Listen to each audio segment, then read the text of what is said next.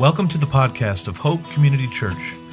Hope exists to be a church where people can experience the transformative power of the gospel in the context of grace centered community.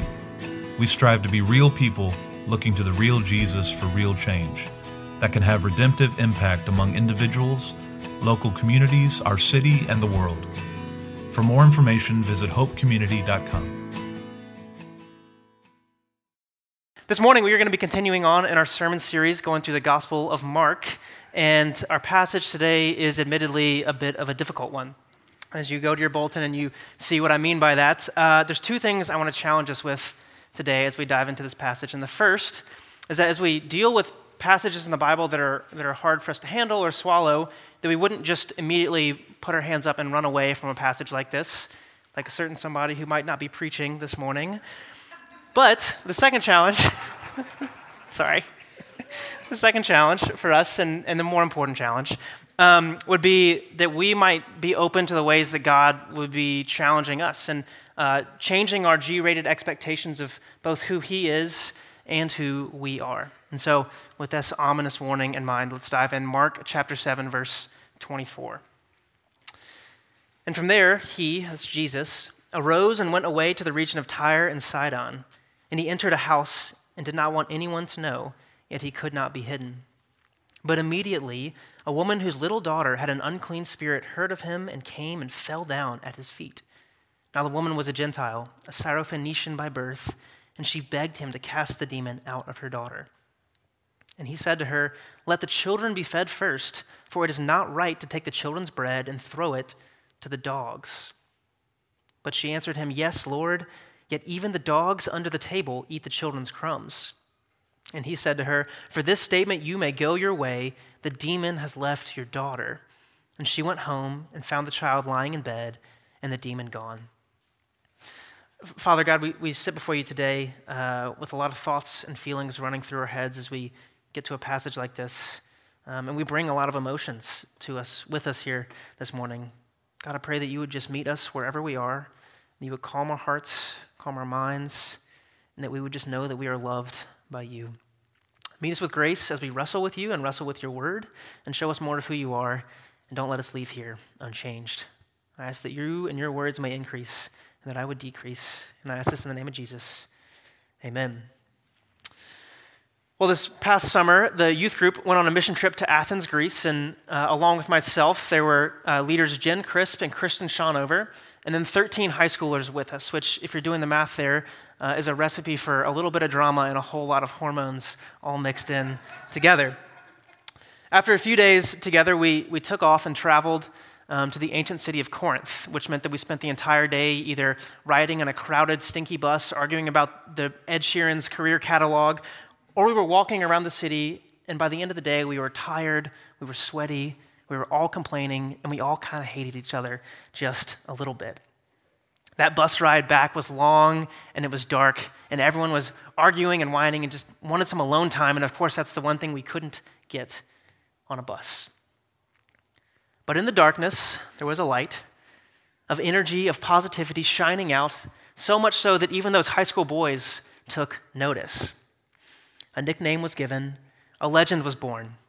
One of the boys, who I won't name so that his mom doesn't kill him later, looked at Jen and said, Jen, you a dog. Jen wasn't quite sure if that was a compliment or, or something she should take offense to, and so she asked, What do you mean by that? And he said, Well, dogs don't complain, they don't whine. That's what dogs do. Another one piped up and said, Yeah, that's right. Jen, you've always got our back. That's what dogs do. And pretty soon, by the end, by the end of the night, everyone on the bus ride, the last hour was all about explaining reasons why Jen had that dog in her. and of course, high school boys have absolutely zero capacity to actually compliment someone from a sincere place in their heart, but this was their love language of choice that night. And very graciously, Jen embraced it. She knew that morale was at near, very near rock bottom for the trip, and so she wrote herself into the story. Right? She wasn't afraid, but she actually piped up. And when she got locked out of the building later that night, she just shrugged it off and said, You know what? You can't keep a dog out the kennel. But all, all kidding aside, this ridiculous use of the word dog that we like to use today with an AW in there for some reason isn't exactly the word that Jesus had in mind, or the use that Jesus had in mind when he called a first century foreign mother with a sick daughter a dog. When Jews in the first century would call a Gentile a dog, they usually had in mind the street dogs that would feed on trash and had mangled hair and maybe parts of their hair missing. The kind of dog that even today we would want to turn away from and run the other way. The kind of dog that we saw everywhere in the streets in Athens, and not a girl with a lot of pep in her step. But somewhere buried in these difficult words of Jesus, this mother latched on to some hint of a hidden hope that he was offering to her, and that's what we're going to search for in this passage today. So no, no matter what our expectations are of Jesus that we're bringing in with us today, I think he's going to surprise all of us with the subversive and terrible, but the good news that we are not deserving to come to the table, but that he delights to feed the hungry and give us a seat. To understand this passage in the first place, we have to take a step back and, and go back to the beginning of chapter 7 in Mark. And Aaron talked about this a lot last week, but in the first 23 verses of the chapter, Jesus steps into the ring and goes 12 rounds with the Pharisees, arguing about the clean and the unclean laws that date all the way back to the, early, the earliest um, centuries of the Old Testament. And in these laws, God had given the people ways for them to make themselves outwardly clean to symbolize the inward cleanness that they needed for their sin. But by the time of the Jews, uh, by the time of the scribes and the Pharisees and the time of Jesus, the scribes and the Pharisees had added so many additional laws on top of what God had already given them that they'd kind of lost the whole point. Life was way more inconvenient because there were way more laws to follow, but Jesus pointed out that they had missed God's whole point to begin with. God wasn't so concerned about how much dirt you had on your hands, but the posture and the position of your sinful heart. And I don't want to rehash everything that Aaron said last week, but it's important for us to remember that Jesus has already made his position about clean and unclean very clear as he deals with a, a woman that many people would call unclean.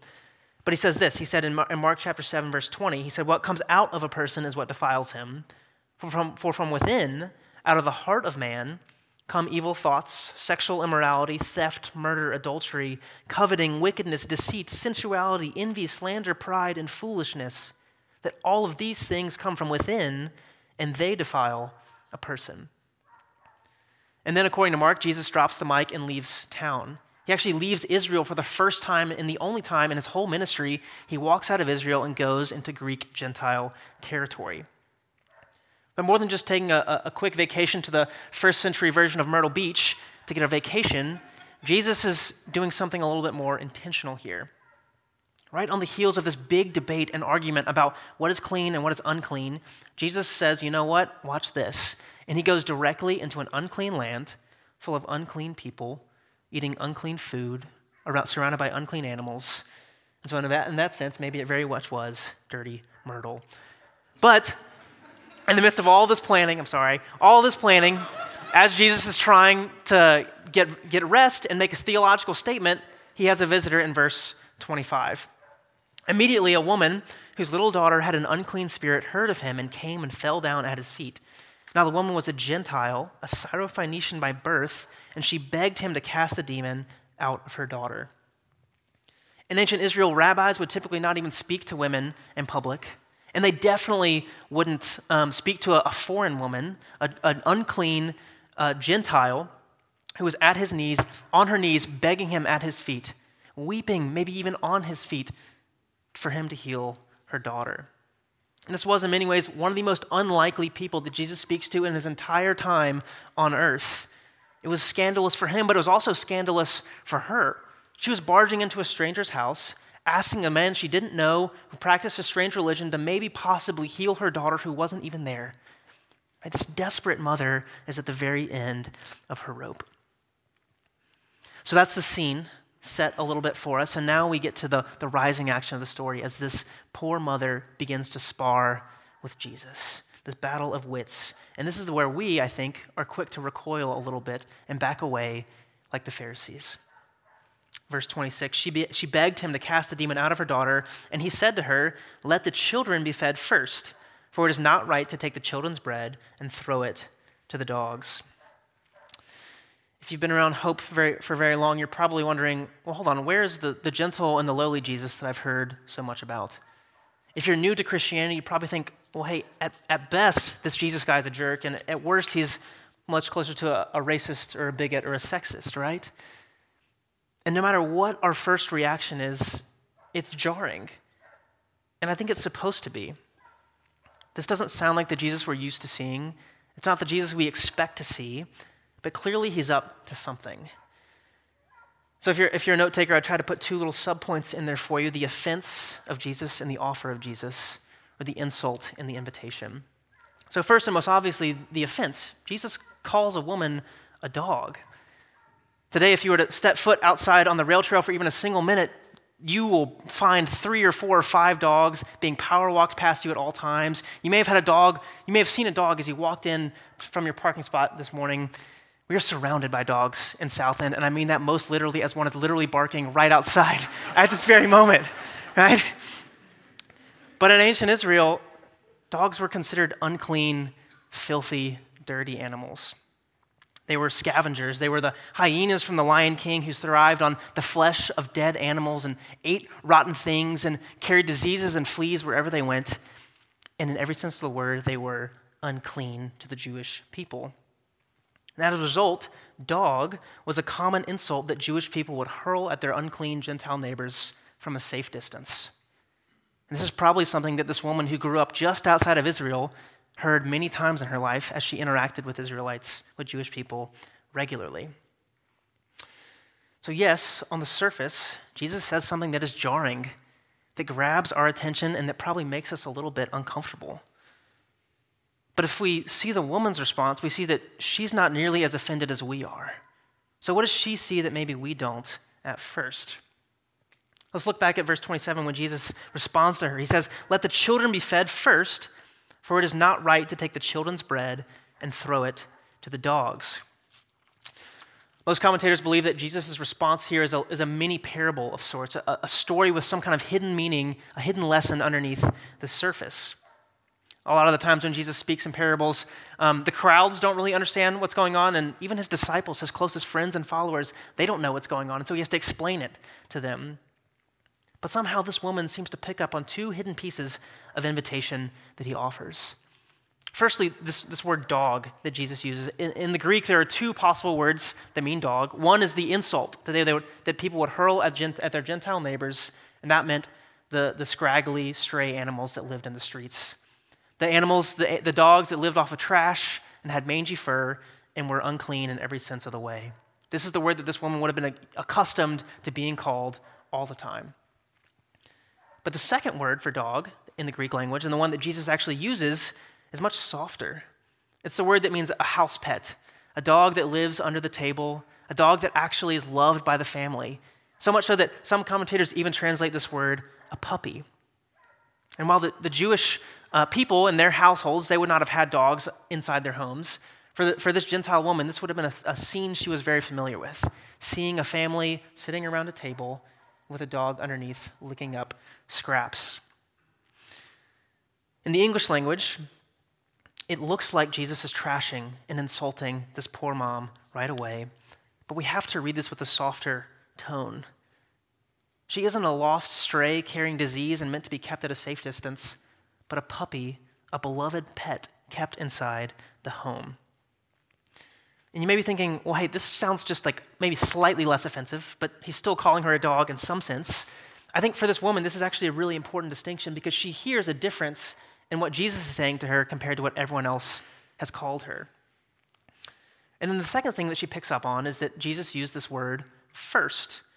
Maybe even gesturing to the table in the house where he was staying, he looks at, he looks at the table and says, think, think about the family, the father sitting at the head of the table, the children around and the children are going to eat first, but the implication is that the pet underneath the table is going to eat. They are going to get fed, but second. In Matthew's account of this story, um, he makes this even a little bit clearer when the first thing that Jesus says to this woman is that I was sent only to the lost sheep of the house of Israel. Right, so the, in our heads, the Gentiles are dogs, and the Israelites are maybe their children, but they're also lost sheep here, which carries its own levels of offense to some degree. But Jesus is saying that he came first and foremost to find and feed and free the lost sheep of Israel. Remember, this is the only time in all of his ministry as an adult that Jesus actually leaves Israel to go out into Greek Gentile territory. But the moment he does leave, he begins to offer feast. He begins to offer a crumb of the feast that is to come, predicting what will, what will come to the Gentiles someday. Jesus' ministry to the children of Israel will eventually lead to his arrests, his torture, his excruciating execution in the capital city of Jerusalem. And the very children of God who God intended to be feasting and seated at his table forever for all eternity, those are the very people that celebrated the death of the Son of God. But it was his death and it was his resurrection three days later that changed everything for everyone. The veil was torn that symbolized the separation was gone between God and his Jewish people, but also God and all peoples. And the last thing Jesus says before he ascends up into heaven to his disciples in Acts chapter 1 is that you will receive power when the Holy Spirit has come upon you, and you will be my witnesses in Jerusalem, close by, and in Judea, and in Samaria, and all the way to the ends of the earth. Jesus' first and primary ministry while he was on the earth was to the Jewish people in and around Jerusalem. But he didn't only come for them. 2,000 years later, in a different culture, speaking different languages, and all kinds of different preconceptions about religion and who Jesus is and who God is, we are the people benefiting from this promise of Jesus that the good news would go to the ends of the earth. But we are also the people that read the story and get most offended, or the people that read it and say, huh, and then we keep reading, and we don't really ask what Jesus is doing. Right? Throughout his ministry, he's spoken in all these parables, and no one has really understood but this woman seems to see right through it. One commentator says this he says that this woman appears to understand the purpose of Israel's Messiah better than Israel does. Her pluck and persistence are a testimony to her trust in the sufficiency and surplus of Jesus. His provision for the disciples of Israel will be abundant enough to provide for one such as herself. What an irony. Jesus speaks desperately, seeks desperately to teach his chosen disciples, yet they are dull and uncomprehending. Jesus is reluctant even to speak to a walk on pagan woman, and after one sentence, she understands his mission and receives his unambiguous commendation. How is this possible? The answer is that the woman is the first person in Mark to hear and understand a parable of Jesus. She answers Jesus from within the parable, that is, in the terms by which Jesus addresses her, and indicates that she is the first person in the gospel to hear the word of Jesus to her.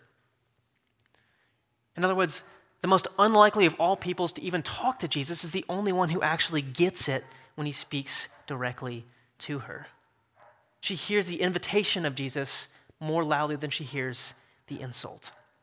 And that gives her the confidence to keep on begging, Yes, Lord. Yet even the dogs under the table eat the children's crumbs. This brings us to our next point the superabundance and the satisfaction offered by Jesus because how many of us, if we were interacting with Jesus in this story, if we were the woman, wouldn't respond to Jesus and say, Hold on, Jesus, how dare you? I'm a human being.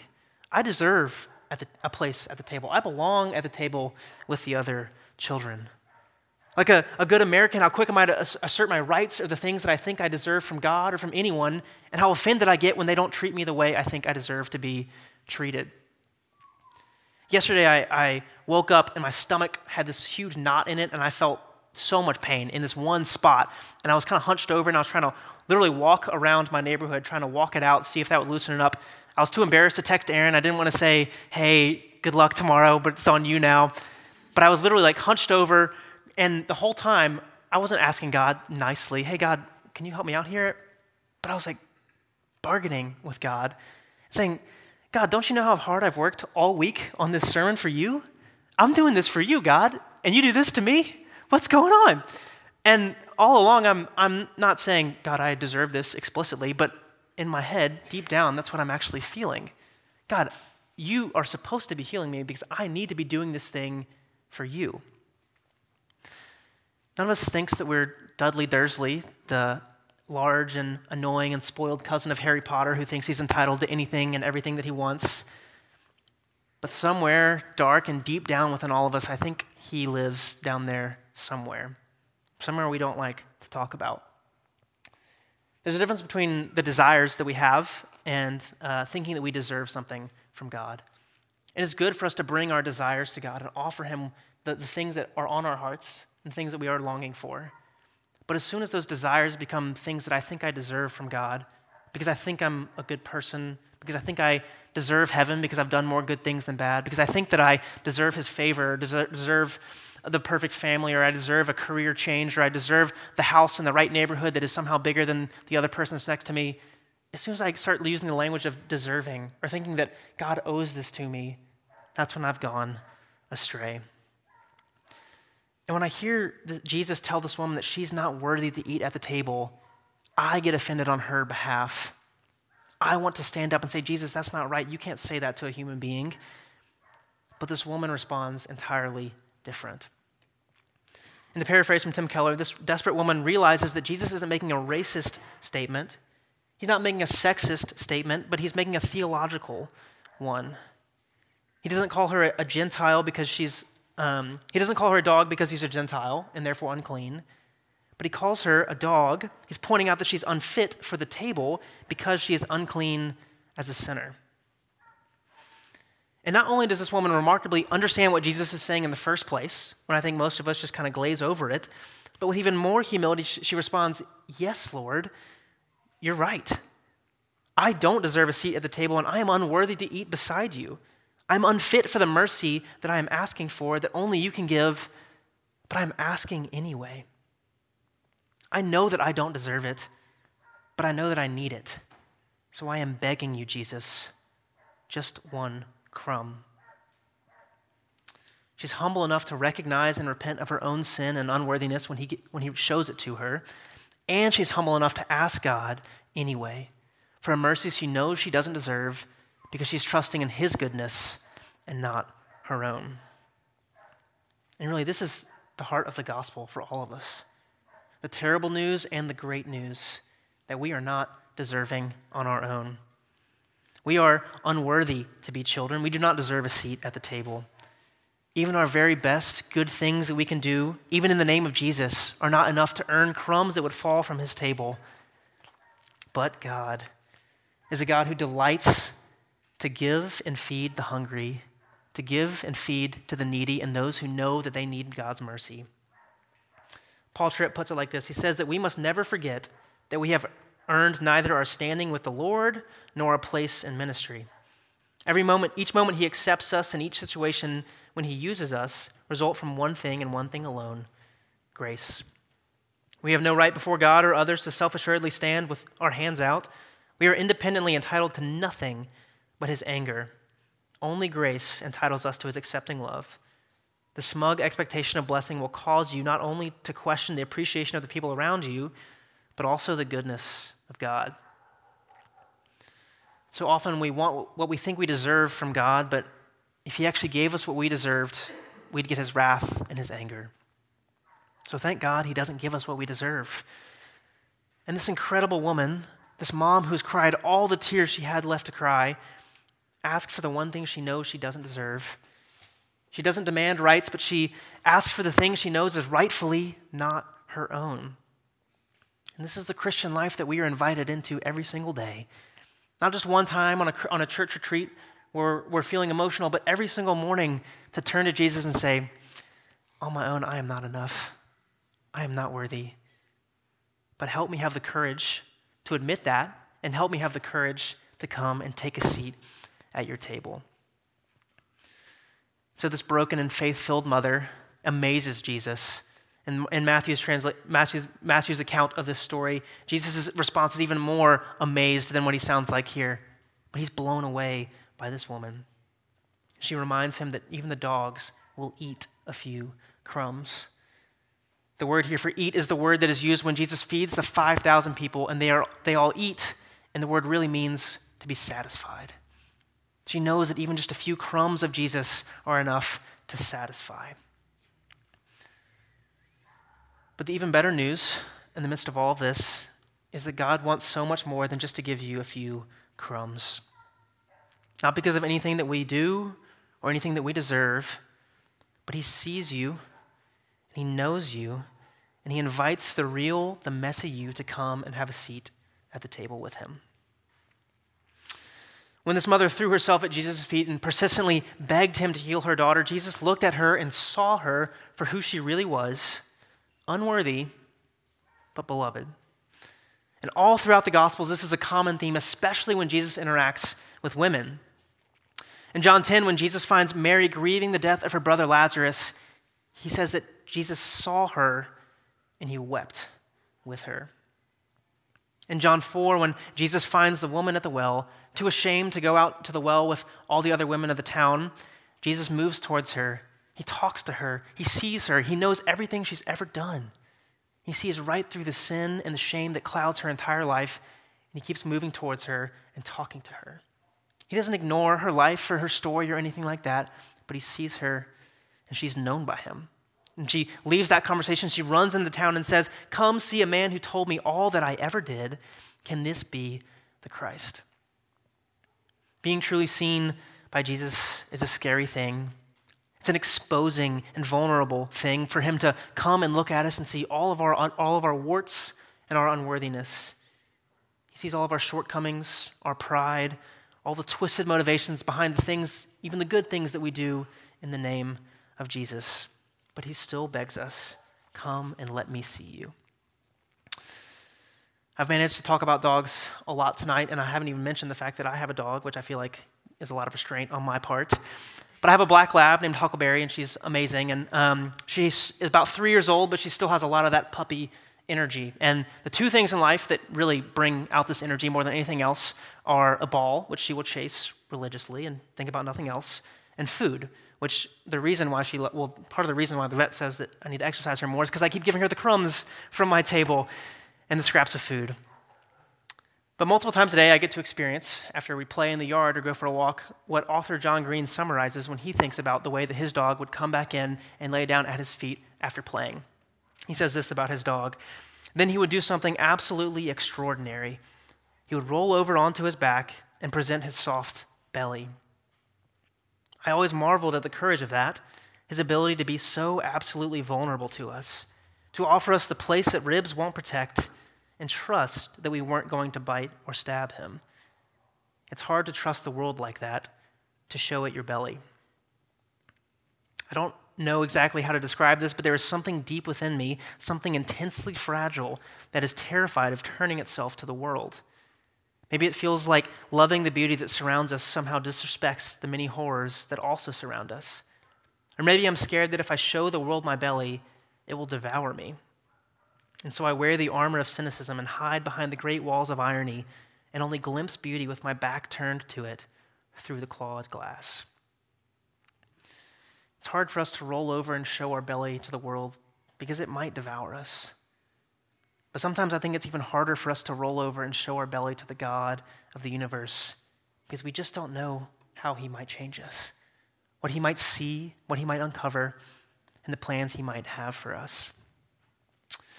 But it is precisely in those moments when we do roll over and go belly up to God that he doesn't just reveal the deepest truths about ourselves, but he also reveals the deepest truths about himself and who he is and how he loves us.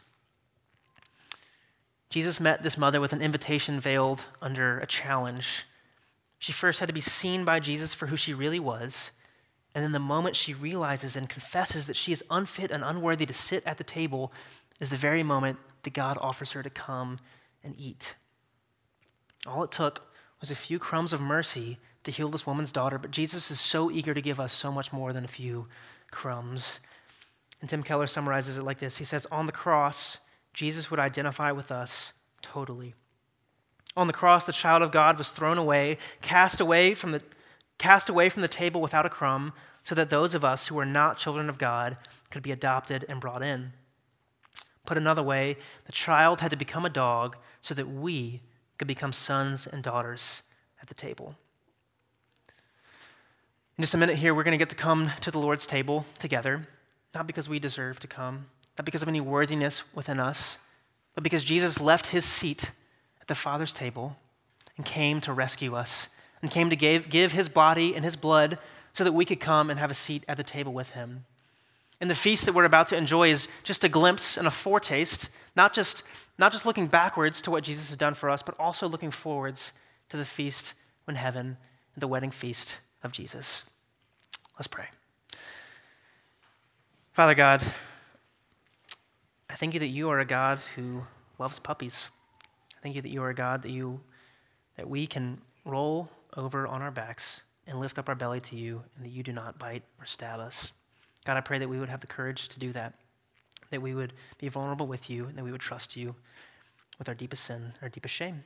Thank you that you love us, that your grace is more than we know. We ask this in Jesus' name. Amen.